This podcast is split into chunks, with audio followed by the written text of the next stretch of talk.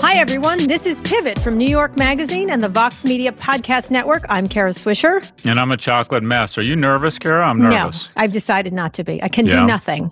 Yeah. I, I have I have a new Zen, and it's not a Zen mentality. It's like there's nothing I can do except not get on the highways so a bunch of Trump chumps, you know, block up traffic. That's a really lovely thing to do. What a, what a bunch of assholes. I don't know what else to say. Well, you heard Chevrolet is offering zero percent financing to anyone who's a fucking moron. So there was there was a run on trucks. And, and by the way, by the More. way, I mean, and they're channeling their inner French Union. I'm yeah. trying to figure out how blocking traffic gets you more votes. I don't know.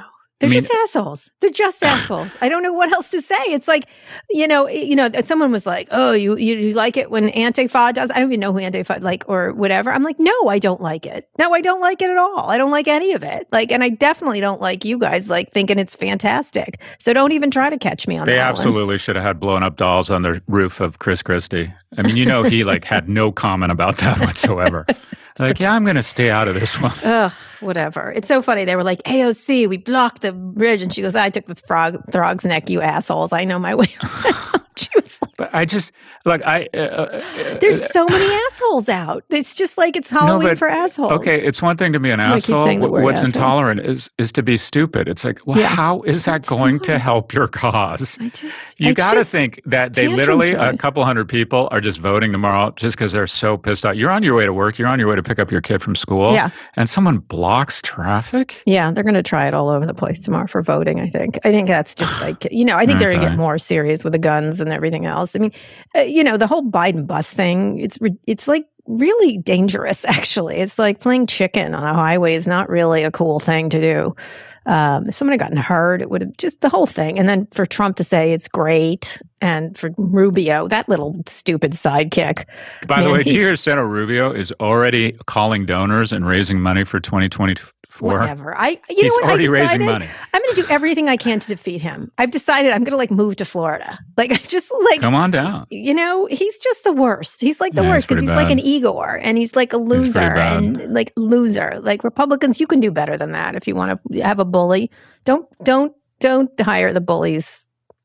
No, he's uh, not a problem. But if you reverse engineer a lot of our biggest problems, think about immigration reform. Yeah. He was on this task force. They brought him in, young senator. He's very, he's very compelling. He's very charismatic. Sure.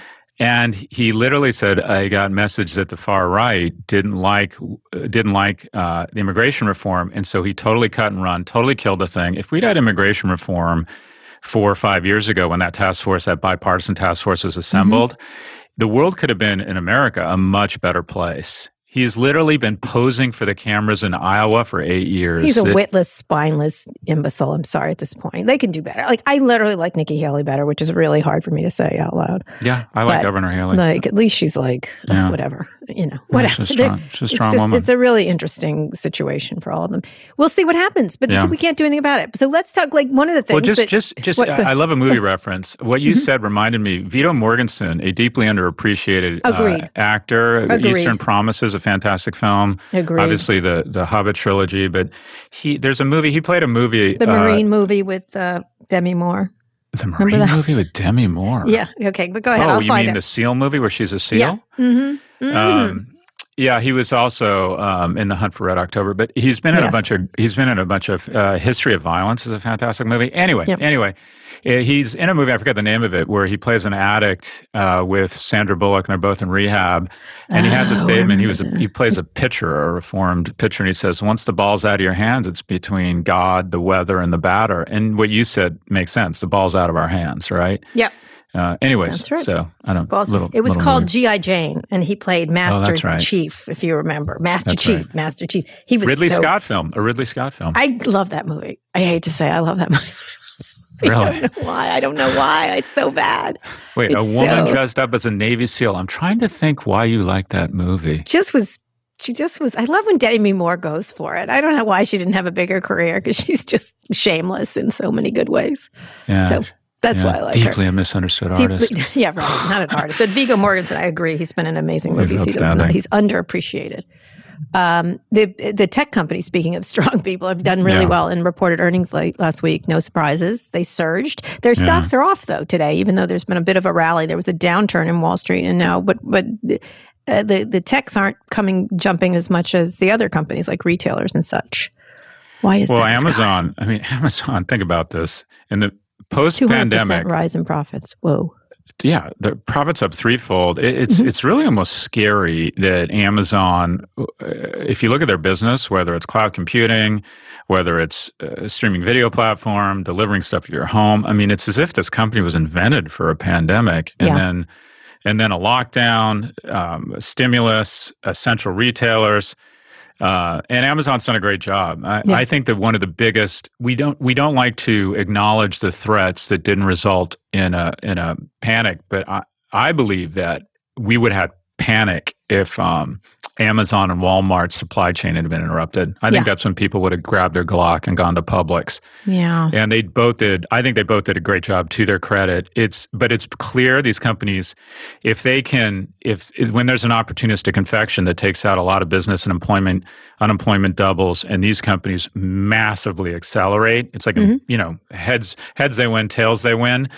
This is kind of blown by all reasonable um, standards so what's the of bear antitrust. Case? Is there a bear case for them that there's no stimulus? There's no what? What? What's the that this election is confused? That's assuming the bear case for everybody. I right? don't. I, I think. I mean, Facebook.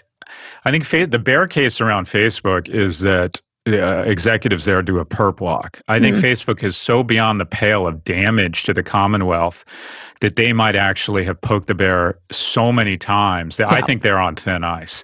All right. Apple Apple is running out of people to sell a smartphone into. They've yeah. got to come up, you know, they'll move to the Rundle. But Amazon, it's just hard to imagine that Amazon doesn't run through the tape and not only win the one hundred meter, but wins the five hundred meter that wins the marathon. It's just hard to see them slowing down. And then Google, I think, is subject to some antitrust. But if you look at Azure, up forty-eight percent year on year. Yeah.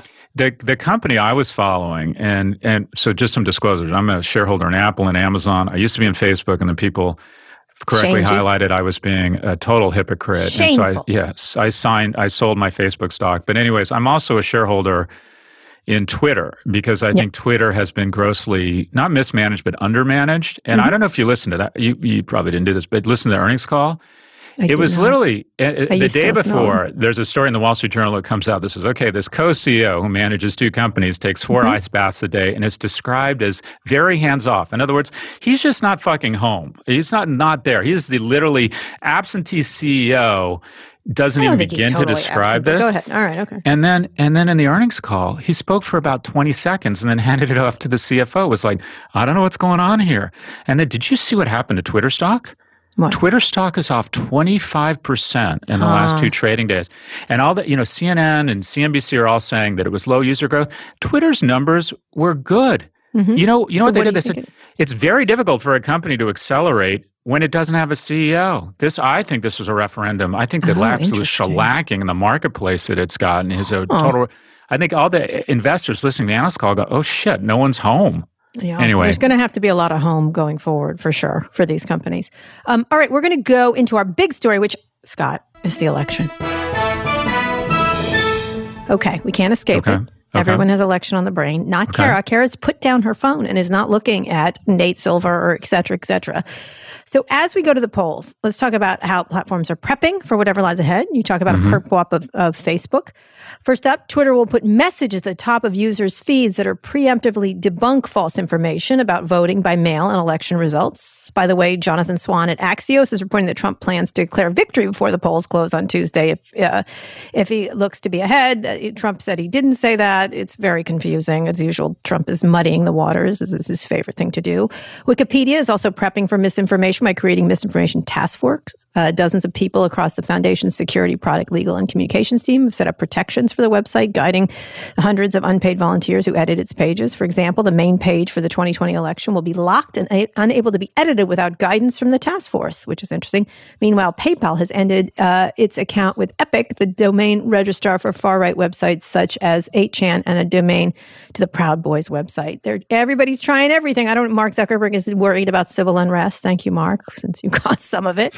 Uh, a lot of these people who did the traffic thing were organizing on Facebook, of course. Uh, so, what do you what do you think? What do you think? Well, I'm going to turn the question back to you after a quick comment. Is this Y two K, which never happened?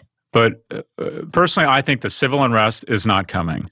Okay. I think that the the election interference is not coming because I think it's going to be that decisive tomorrow. Mm-hmm. And again, that's my bias coming out. But the okay. only thing, uh, the only thing I would uh, speculate about is that, for example, that that that sad little penis gang from Murder, She Wrote that surrounded mm-hmm. the Trump Biden or the that surrounded the Biden truck or the mm-hmm. Biden bus. Yeah, little what do you know? True. It was mm-hmm. organized on Facebook, Facebook and yeah. I bet we're going to find out slowly but surely that when bad actors, that is. Russia, saw that going on, I mean, we provide the spark. Yep. They poured fuel on it. Yes, they did. We're going to find there were instances all through this election where Americans gave into their worst instincts and provided mm-hmm. really negative, divisive, polarizing, terrible content for the, the sanctity of our elections, and there were bad actors who Facebook's not interested in rooting out because it results in a decline in shareholder value, came in and poured fuel on Agreed. It. And that's Agreed. Going to be one example. Agreed. It, you know, this is just, they just have to, they, you don't even have to try. And I think some of them were could be, you know, remember last time the Russians started groups to get people angry.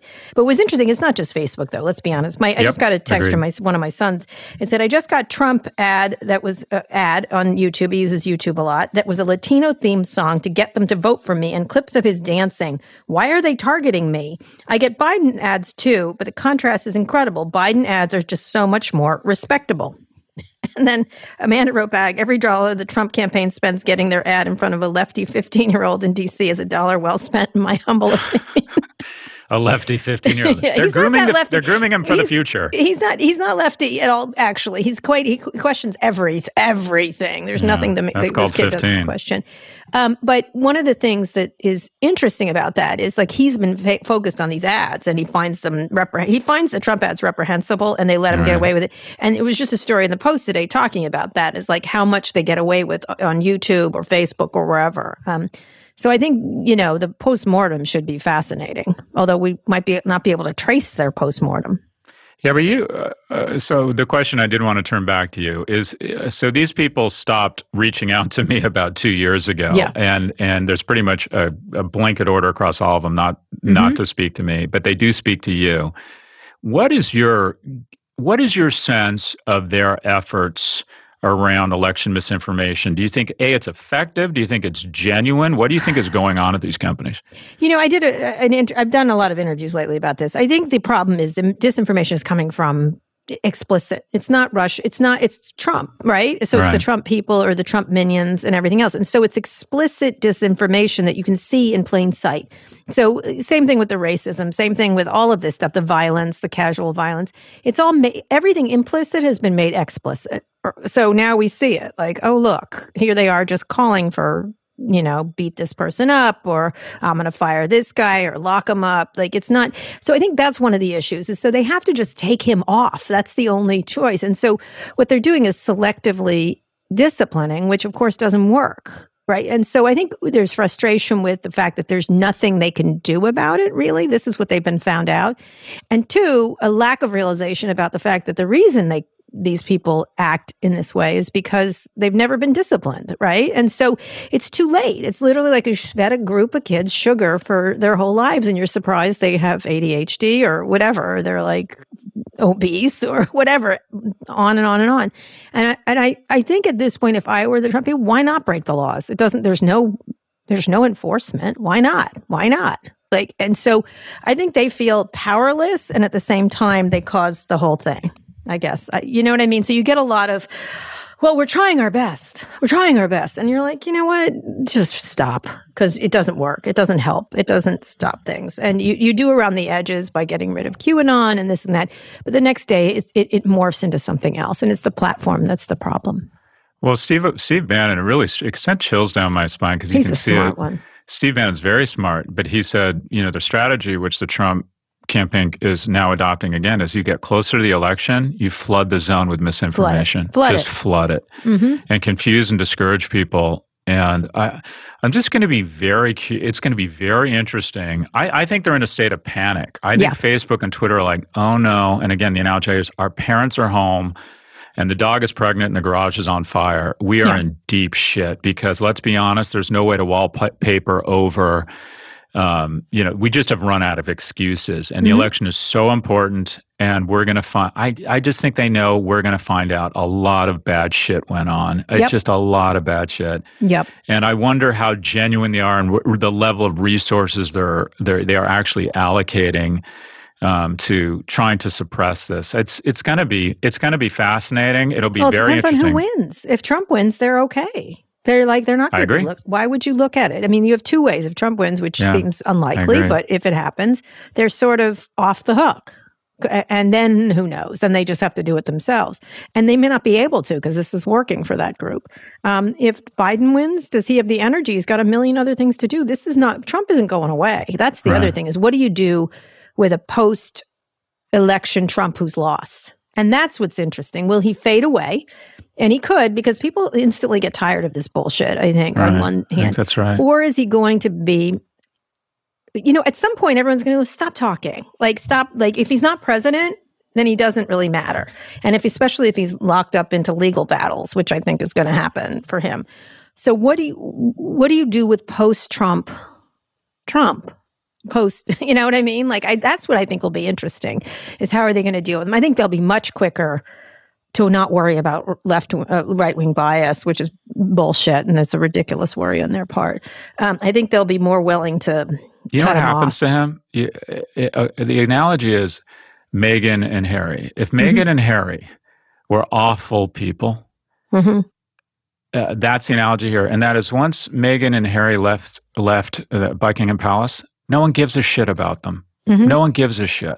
Right. And I, I genuinely believe that once this guy is out of the, I think his core base, they're not drawn to him because of they ideology. They're drawn to him because they thought he was a winner.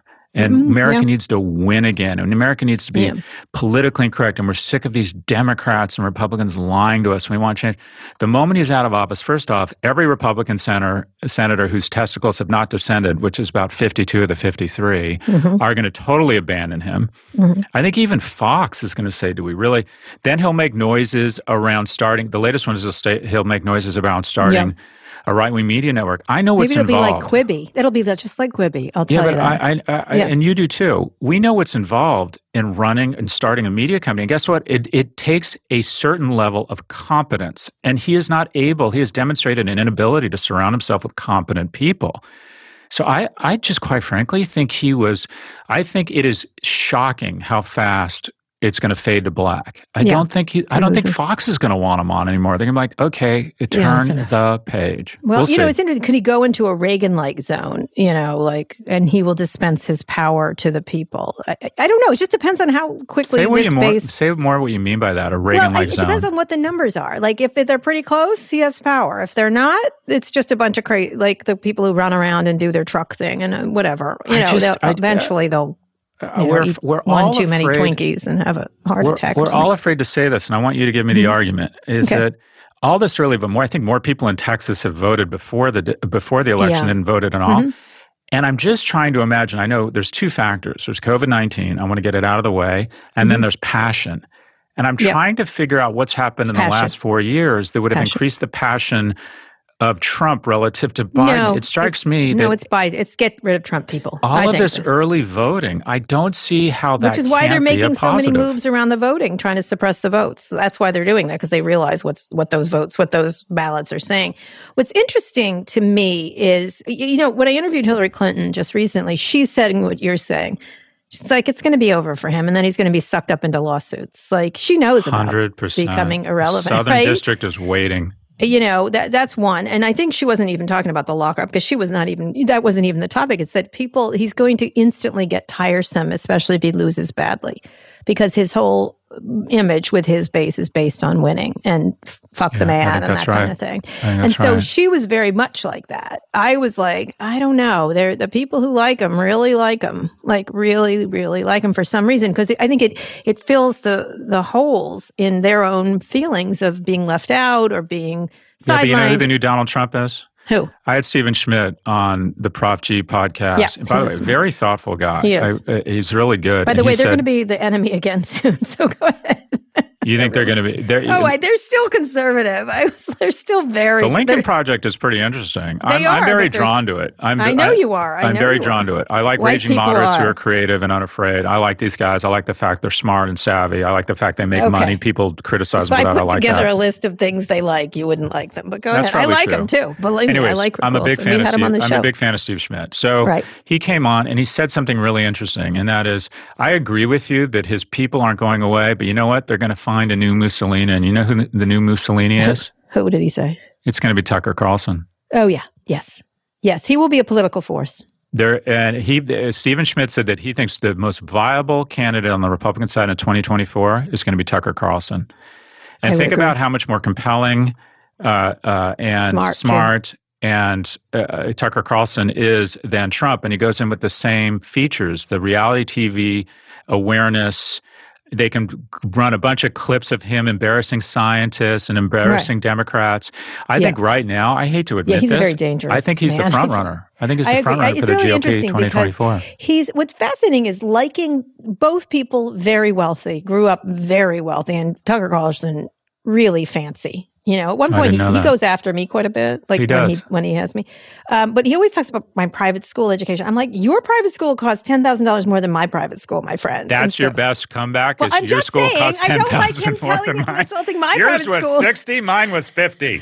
I, I, oh my God! True. It's like I can't believe he's using that, and he went to a more expensive private school. I just your water park was bigger than ours. he, he is from a much richer family than mine. Let me just say, really? I do not come from poverty. I do not. But the man, it's like the it's like the Swanson fortune.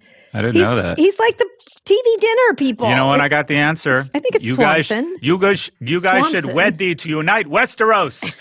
You shall bear children together. There will be the next king. And I will be your hand. I will be your hand. Oh, I, we, it's all figured out. I'm looking this up. Boom, I think saddled. It's Swanson. I'm pretty sure it's the T V dinner. He's rich as heck. He goes to Maine. I don't go to Maine. Only the what really, does that mean? What that, do you got against we Maine? We have big houses in Maine, and they're really not very comfortable, and they very like them. Very important ballot initiative in Maine. What? Which one is Maine that? Maine and Alaska, both. And this Getting is rid huge. Of, uh, Susan Collins? What? No, no, no, no. Well, I think she's out. We'll see, but I think she's out. I think she's I think she's only number yeah. two to only Listen, Rubio in terms of someone who lacks all backbone. May I just read his name? Tucker Swanson McNeer Carlson. That's his name. Indubitably. Tucker oh Swanson like McNeer that. Carlson. I am Kara Swisher. That is it. That is yeah. my entire name. K-Swish. Let me just uh, say. I am of Let Kara. me just say that again. Tucker Swanson McNeer Carlson. Like, uh, he is oh, a God. rich I, kid. He's I a rich totally, kid. I totally opened that rich Tucker kid. bashing session. But Maine, yeah. back to Maine. So Maine has a ballot initiative, and so does Alaska. And they're really two important initiatives. And I would say that they're only second to twenty-four in terms of indicating where the country might be headed. Uh, California twenty-four. By the way, no on twenty-four, everyone. Anyway, so mm-hmm. it's for rank voting. And I think that we need in America to make our uh, elected leaders more representative of America. And uh, I don't speak for the un, the silent majority here, but a silent majority or a majority that's been silenced is what I'll mm-hmm. affectionately refer to as raging moderates. And our current election system doesn't allow moderates to get any oxygen, and yeah. rank voting does. Yep, so I, I like, think rank voting, I these think two things in Alaska and Maine, and, and Maine are, I really hope rank voting becomes a thing. We need more people in the center. We need more purple. We need less red, less Less less bloody red, less iridescent blue. We need more mm-hmm. purple. We need more yep, people in the purple. middle electing I like us. purple. Let me just go back to Tucker Carlson for a second. I'm oh, we go. Oh in nineteen ninety-six, Carlson's triggered. parents divorced after a nine-year marriage reportedly, quote, turned sour. Carlson's father was granted custody of Tucker and his brother. Carlson's mother left the family when he was six, wanting to pursue a, quote, bohemian lifestyle. Interesting. Well, that makes him more likable. So I know, he, but he I think it made him mad. That. I think, and then, then his his father married the heiress to the Swanson fortune. Anyway, and I don't know how Swanson got his name, but there you have it. In any case, we any are case. going to.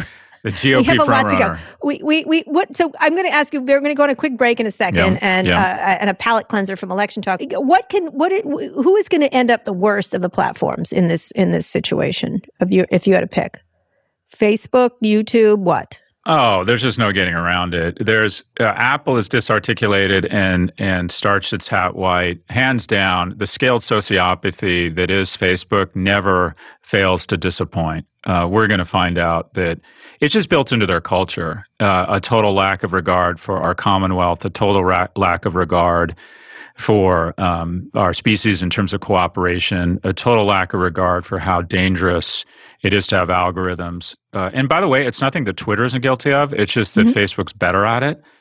But yeah, we're we're going to find out all sorts of crazy shit about about Facebook and how this, you know, three hundred million dollars to stand, fend off election interference was nothing but what Vaseline on a giant gaping wound that is the sociopathy of the most damaged individual to reach this level of power. Tucker um, Carlson. All right, we're going to take Miz a quick break. Swanson, yeah, Tucker Swanson. When we Carlson. Get back, we have oh, a friend. Wow, that's scary.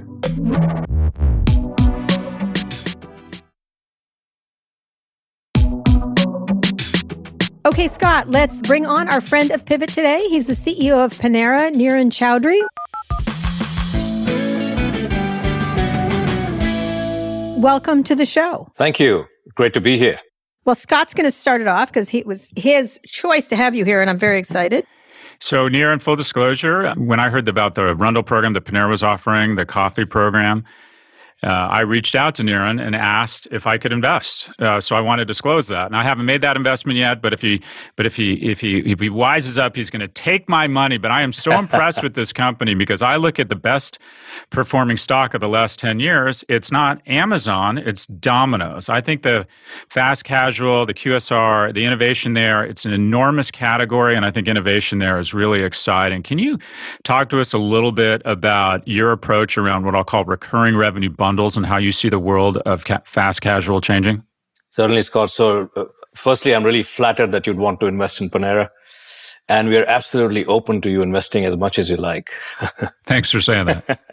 Well, um, you know, uh, it's uh, Panera has always been an innovator and a leader uh, in fast casual. And as you know, we were number one in food transparency, number one in digital e-commerce, et cetera. And we continue to, you know, carry that torch forward in everything that we do. This uh, healthy sense of dissatisfaction around the status quo, you know, constantly pushing ahead and f- looking for ideas to improve our business model. And I think you referred to the recurring revenue model. I think that's certainly the first of its kind in the industry. We're very excited. We want to be the Netflix um, of coffee, uh, as if it were. And the idea is very simple, which is, you know, premium coffee doesn't have to be very expensive. And Panera has a great premium coffee, which is an underleveraged asset. And you bring those two things together and you have this unlimited coffee program where for eight dollars and ninety-nine cents a month, you can have unlimited coffee. And I think the uh, the, the strength of this uh, program is manifold. Um, so firstly, I think in terms of just a business model, you know, recurring revenues uh, of the subscription that you get annually. On top of that, uh, you're able to drive frequency up of your customers. Uh, we are seeing frequency gains of uh, as much as five times basis this program. And then you have attachment on top of that. We're seeing forty percent of those increased visits are having food attached to it. So, so it's you, like, I'm just going to interrupt you there. It's like Amazon, where when someone goes to Prime, they go from six hundred bucks a year to fifteen hundred bucks a year. I'm I'm curious. So you've signed up almost a million people? Yeah, we we had a million people expressing interest. And now as the uh, the time kicks in for them to start actually paying for the subscription, it is coming down, but still it is uh, close to about four hundred thousand. At this point in time. So uh, t- as a C E O of a company, you're, so, so there are several big players in the space, and you're one of them. And pre-pandemic, it was the cost, the major cost or capital allocation was real estate, loosely what I'll call branding, both in-store and out, out-of-store, billboards, T V, whatever. In-store labor, um, uh, the I'm trying to think of the big costs, and then innovation, and then the product itself, food, which typically is not the most expensive part. How, post-pandemic, walk us through how your capital allocation is going to shift or change and why? So I think post-pandemic, we're sort of, you know, uh, looking at a completely new, uh, or I would say a stronger and a different business model. And the business model is going to be more orientated towards the off-premise needs of the customer. Uh, so more geared towards off-premise convenience, and which is uh, driven primarily by through e-commerce access, you know, and we have a very strong uh, foundation of e-commerce. So off-premise convenience access through e-commerce. And I see actually uh, moving forward smaller box formats uh, with smaller amount of percent of our business being on-premise, a larger chunk being driven off-premise and primarily unlocked through um, uh, through e-commerce. So can you, what is, how big is that? You, you, your stores are now pretty big. They're like restaurants. They're yeah. Sort of, so, yeah. Our, you know, our current Panera is, let's say, about four and a half thousand square feet. Mm-hmm. forty percent of our revenue pre-pandemic would come from on-premise. Go forward, you know, I see that world flipping, and I see that a bigger chunk of revenue will now come increasingly from off-premise. And you're looking at maybe a size going down from four and a half thousand square feet to about three thousand square feet. So mm-hmm. smaller box, smaller capex, uh, even for a similar revenue, better asset turns, and therefore superior returns as we go forward. Is that a trend that you saw pre-pandemic? I think pre-pandemic also we were looking at, you know, how can we make our whole business model more scalable and more profitable? And we were working around these levers of, you know, smaller box and more efficient uh, capital deployment. I think that whole process has just accelerated dramatically. And what percentage of your business is a digital, I mean, technically, what percentage of your business is e-commerce, touches digital? Yeah, so I think e-commerce uh, is about currently about sixty percent of our total sales. So wow. It is up from, say, about thirty-five percent pre-pandemic to close to sixty percent. And I would say this is probably, you know, right up there uh, in food retail and, and something that we continue to leverage extremely hard. And as, as you know, Scott, I think on the e-commerce, what we realized is the return on the uh, advertising spend is at least three to four times more efficient than that of traditional media. Uh, because you can be so much more targeted and so much more impactful. And therefore, we're, we're pushing a lot of our dollars in that direction as we go forward, more and more digital investment, and continue to drive uh, our e-commerce percent. And we talk a lot about income inequality and software being used to arbitrage people. Can you talk a little bit about, and, and, and generally, Niran, we've talked about, about a lot of things. We haven't talked about this. Can you talk about your labor force and how you, quite frankly, develop some of the economic security and move wages back in the right direction? Because typically, fast casual is not known for paying people very well. What is your approach, your viewpoint? Is it worth a reduction in EBITDA and shareholder value? Uh, how are you approaching giving people a living wage that work in that work in your uh, in Panera's? Yeah, sure. So I think that's a great question. I, I really believe that at the end of the day, it first starts off with continuing to build a very strong brand, a brand that can therefore demand some sort of a premium from our customers. So it starts with the brand promise, which is very strong and differentiated. Then your need to be, your ability to execute against that brand promise consistently uh, is very important so that you build a loyal franchise. That in turn creates a business model, which then is strong enough for you to take care of all your various stakeholders. I think our mindset is that actually it all begins with the people, our employees, our associates, and the culture that we create. And my firm belief is that if we truly love and take care of our associates as we should, which includes, uh, you know, living wage and also beyond that, taking care of their growth and their ambitions so that they want to stay with Panera. That in turn then creates more loyal customer franchise. And if that happens, that's how you actually create sustainable shareholder value.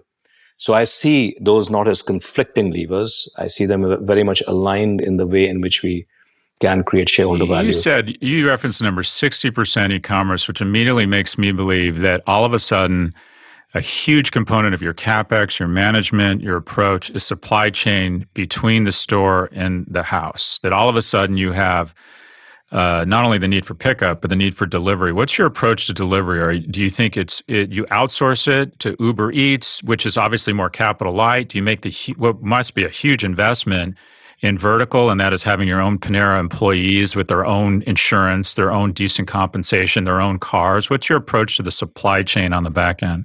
I think delivery is is certainly a, uh, a channel which has tremendous uh, tailwind, as we all know. So our delivery is growing at over one hundred percent uh, right now. Uh, so we are the, I would say probably the leader in fast casual in terms of having the largest fleet of our own drivers. We have eight thousand drivers on our own payroll. Wow. Um, and that's how we came into the pandemic with that number. But we had, around just before the pandemic, also started exploring partnerships with third-party aggregators, because the way in which we look at it is that we want to make sure that the top of the funnel is really open for our customers and they can order a Panera where they want it, when they want it, how they want it. So we have the full range of options, from fully owned to fully outsourced delivery models and hybrids in between. And what we are doing, I mean, we are probably the only, um, uh, I think, brand that that has that full dimension and scale of fully owned and fully outsourced and hybrid solutions in between. And what that means is that for all of our over two thousand cafes, we can customize the right business model for that particular cafe and that trade zone, keeping into account the requirements of the customers, the ease or difficulty of hiring drivers, Uh, et cetera. When you think about the pandemic and how it's changed your businesses, you're not going back to the other one. How do you look at the whole food industry, which has been suffering, obviously, through the pandemic, one, among retailers, food, things like that? Is it just, this is the way things are going to happen for good, with less people at work, less, more people remote and things like that? Well, I think, you know, this is a, it's a very challenging uh, moment in time. And I think what makes it uniquely difficult is that the health crisis is becoming a financial and a humanitarian crisis, actually, mm-hmm. and all happening at the same time. Right. And also the customers are changing what they want and what they expect right now dramatically, more so than ever before. So customers want more safety. Right. They want more off-premise convenience. They want e-commerce access. They want uh, more compelling value. Mm-hmm. And they want meaningful uh, food innovation, you know, in our category. And I think those are dramatic changes. And I think for all of the brands, I think it is a time where we have to redefine ourselves and innovate um, to become, uh, continue to be relevant Uh, to the customers as we emerged from the pandemic. But one of your great businesses was office workers, right? You were yes. located in a lot of... So is that gone? Do you feel like that's gone? Because I was talking to a lot of businesses and they're like, we're sticking with sixty-five percent of people working remotely from now I on. I think it's been, you know, uh, hugely impacted. So to give you a sense... Um, I mean permanent, permanently impacted. For the moment, so give you a sense, forty, ten percent of our total sales was coming from catering. Mm-hmm. And that has gone down by at least uh, sixty percent. This less is to offices, right? To offices, yeah. Mm-hmm. So, you know, Panera had, you know, we yeah, were the, we I've the nation's Panera. I've ordered. we're, we're the nation's largest business caterer. And, you know, you yeah. can imagine that we, we, you know, almost half of the business has disappeared because of right. what's happened. From a business perspective, my last question, um, to, this is airing on the day of the election. Is there a difference? You look at a Trump win versus a Biden win in this election. What do you need as a business person, aside from lack of this ridiculous fight, you know, just the noise and everything else that is created by this very difficult ele- and partisan election? Well, I, I'll tell you, you know, our world and every waking moment is consumed totally on what we should be doing differently at Panera. Mm-hmm.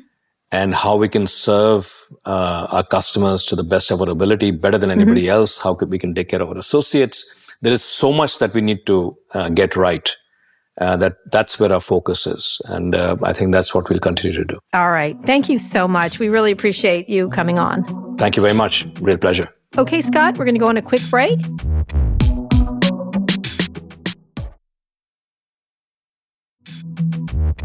Okay, Scott, wins and fails. What is your win and fail? Oh my God, this election is over. That's, Look, that's my twenty-four hours. Yay. So I'm hoping my fail is Proposition twenty-two. I think that Uber has not figured mm-hmm. out a way to be profitable, but has figured out a way to, along alongside of Lyft and Instacart, Instacart uh, raise a, uh, or allocate or spend a quarter of a billion dollars to continue to rob people of their dignity of work. To continue, there was a story about a family whose father was so desperate for work that he loaded up his car with Diet Cokes and his diabetes medication, caught COVID, died, mm-hmm. and his family, his heirs, can no longer, cannot get workers' compensation, death benefits, Incredible. Which they would be able to do if if Uber was forced to pay payroll taxes as employees. This is, Uber is a company that not only doesn't make money, but it's a company that lacks empathy, but finds a quarter of a billion dollars to make sure that workers don't unionize, to make sure that they still don't make money when there's someone in the car. So I'm hoping the the million dollars that's gone to the no on Prop twenty-two somehow fights back and finds purchase amongst California voters who are fighting against a quarter of a billion dollars behind the yes on Prop twenty-two. And I have a lot of confidence in California voters. Yeah, they have a know. sense for the future. Yeah. So that's my that's my, I don't know if that's my win or my loss. And then again, I want to bring it up. Uh, uh, the, the rank voting in Alaska and Maine, I think is super important. Um, mm-hmm. Uh, so anyways, those are my wins and losses. What are yours? Very good. My win, I think, is the Texas Supreme Court denying these nice. all these petitions. All nice. of these all of these petitions that the Republicans are seeking to suppress votes. It's going to go on for days. They tried to suppress one hundred ten thousand votes. I'm sorry to interrupt you. After it had been ruled by this governor, the attorney general, that they should be able to do this. It's just like this voter suppression thing. I I, I interviewed um, uh, another very preppy guy, um, Trevor Potter, another name, Trevor Potter, such a good name. Um, about this. He's a lawyer. He works for a, a non, nonpartisan group that's trying to stop this. He's a former, he worked for McCain, that gang, essentially. And uh, he was, it was just amazing, all the different stuff around the country. And I think these these lawsuits are just insane. It's just that they're doing this. It's just, you can't win the real way. You do it the fake way. And so just like win by getting more votes or having a good platform or anything else. But this is, and I know I sound like I'm Jimmy Stewart and uh, and uh, Mister Smith Goes to Washington, but honestly, this is just ridiculous. This is just ridiculous. This idea that that votes are being stolen is just such, this voter fraud thing is so fraudulent, the way they talk about it. And that, so I thought that was a win. Um, and I think a fail is this continued, what is the base common denominator of shitty, including attacking uh, Doctor Fauci right in the middle of the peak of the epidemic. What a fail. What a, you know, like attacking him and saying he's going to fire him. And that's just, it's just, uh, F Y I, suburban women love Anthony Fauci. I mean, come on, like, what are you, who are you going for there? And so I think this attack on science, and and I, I wish more Silicon Valley people would frigging speak up about this kind of stuff. I have not seen enough um, tech people really defending science, and which is adjacent to tech. Um, and so I think that's a fail on their part, especially. I, I expect it from Trump. I do expect more leadership from from the tech community on defense of science. So that makes sense because, or just as as uh, a footnote to our guest, they the name, you know what they call suburban moms now, both C N N and Fox, what they call, they used to call them soccer moms, you know what they call them now? What? Panera moms. Seriously, oh, they call them Panera, Panera moms. But most importantly, most I'm importantly- I'm a Panera mom. I'm a Panera mom. I go to yeah. Panera all the time with my children's because yeah, it's healthier. Panera. I love it's healthier. Panera. Not healthy, but healthier. Many things. You can do very well there from a healthy point of view. I agree. In any case. Scott? I agree. Should I sign us out? Are Thursday, we signing out? I mean, honestly. Honestly. Yeah? You ready? Next time we speak, it should all be over. Will it all be over? I don't know. But it it's should be. It's a new chapter. I hope it We're is. turning the page. We're absolutely hope, turning the show. There is no civil unrest. People, take a friggin' breath no matter what side you're on. Try not to block people in traffic. You're an asshole when you do that. Uh, I get that you have a point of view, each side, although there are not nice people on both sides. Kara, the immunities are kicking in. We are, we, we are absolutely, we are, let us ab- hope. We are absolutely saying no. We're going to say no to Proposition twenty-two. We're going to say no to Republican governors who don't want to win the vote. They want to suppress it. We are saying no to skilled sociopathy. We are saying no to people who have no respect for our government. We're going to start funding our institutions. We're saying no to an economy that lets someone be worth The, the G D P of Lithuania, while twenty-five percent of households with children can't are food insecure. We're going to say no to being yep. the mother of all useful idiots of Russia. Wow. We're seeing we're going to say no to people who want to send women back to old Spain. We're going to say no to the to the American arrogance masking as exceptionalism. We're going to say no to administration that will go down as levying more death, disease, and disability on America than any people on history. We're going to say no, Kara. You know what we're going to say no to? What? We're going to what? say no to terrible fathers who have five yeah. children by three wives and then raise them to be expectant jerks with no empathy. We're going to say no to people who mock the disabled. We're going to say no to people who believe it isn't time for a woman of color to be in the All West right. Wing. Tomorrow night or tonight, we open a can of whoop-ass. There is nothing wrong with America that can't be fixed with what's right with America. And tonight, we are the righteous. And if he doesn't win, if Biden doesn't win, I'm not leaving America, but I'm going to move in with Alec Baldwin, who threatened to leave America, which is even worse. Even worse. America again. Oh, this is America is, again, way, Kara. Scott is that. Just so you know, we had a bit of a criticism this week by someone with a name we, we're not going to repeat. Nonetheless, we are doubling down on who we are, aren't we, Scott? Aren't we? You know what? You know what? As you get older, you become more yeah. like yourself. And guess what? Guess the what? jungle cat and the dog are really that fucking old. Is this is who right. we are. That is right. And this is who we're going to be. We're talking about our family, our neurosis, our excellent insights on business and tech, and everything else. And you're just going to, you don't listen if you don't like it, my friends. That's the way it goes, right? That's we right. We love you, the ones that love us. Good luck tonight, America. America, let's do this. Let's do this.